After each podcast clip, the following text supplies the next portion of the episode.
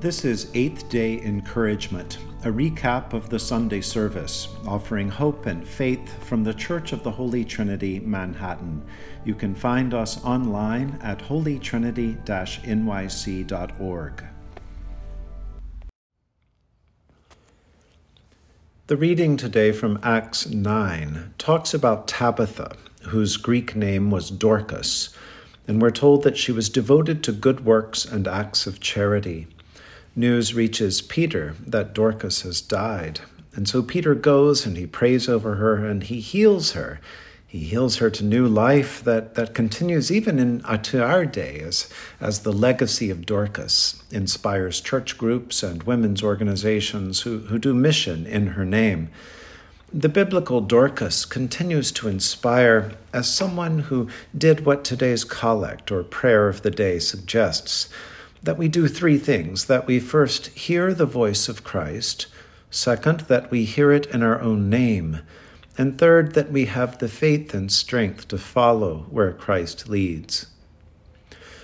Whether we actually hear something we think may be the voice of Christ or simply choose to listen for that voice, the voice of God's love towards us, the music of God's peace, the sound of, of the Spirit's strengthening, faith is involved in our trying to hear and developing our ability to tune out all the noise and static so that we can truly listen. Some may hear it clearly, others may hear it only partially or trust that others hear it. But our being in church, our being in a spiritual place, is a kind of act of, of obedience to God a willingness to hear and listen, recalling that the word obedience comes from the Latin ob audire, to listen, to hear, to lean towards God. But how do we listen for our own name in the sound of God? That second part of today's prayer invites us to, to hear our own name, meaning to discern our own path for being faithful Sometimes we perhaps think God is too busy to consider our name, but our God is big enough to, to keep in mind and heart all the, the deepest pain and worries of the world, as well as those of us who may think our worries are mundane. We can't do all of this alone to hear our name and in God's Word. We sense God's invitation to use a part of ourselves or develop a talent but often we're slow to hear that word from God. We need other people to encourage.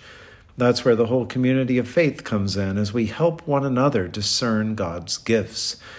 It happens in simple, everyday ways when someone looks at you and says, I notice you're good with kids. Maybe you would help with our Sunday school.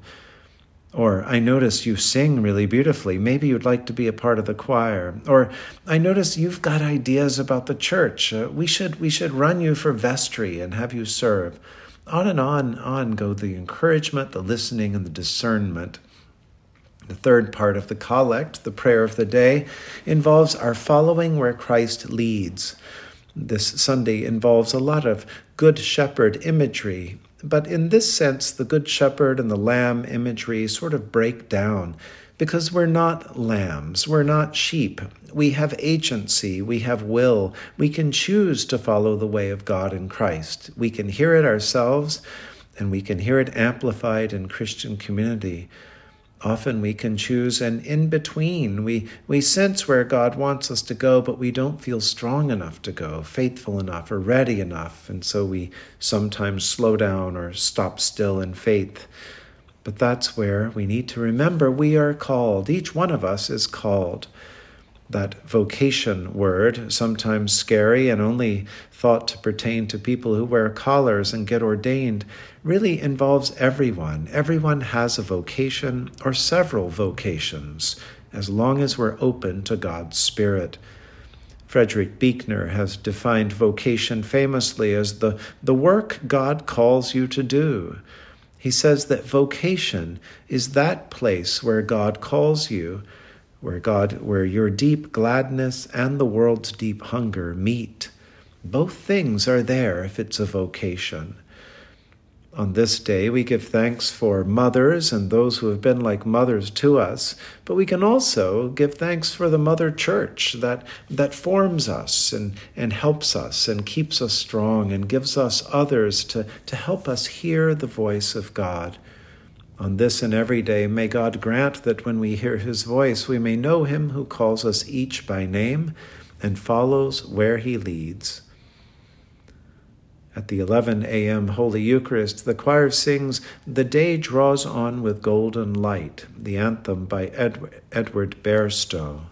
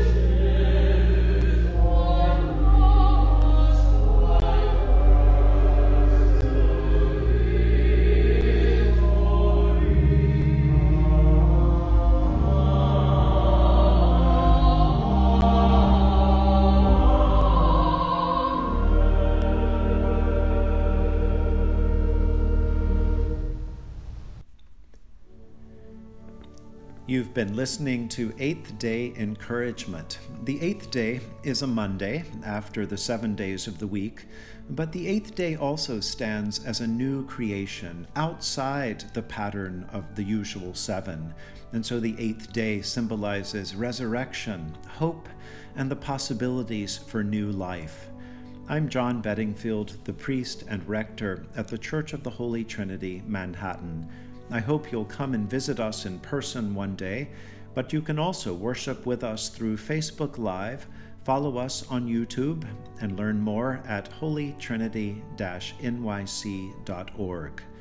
God bless you this week and always.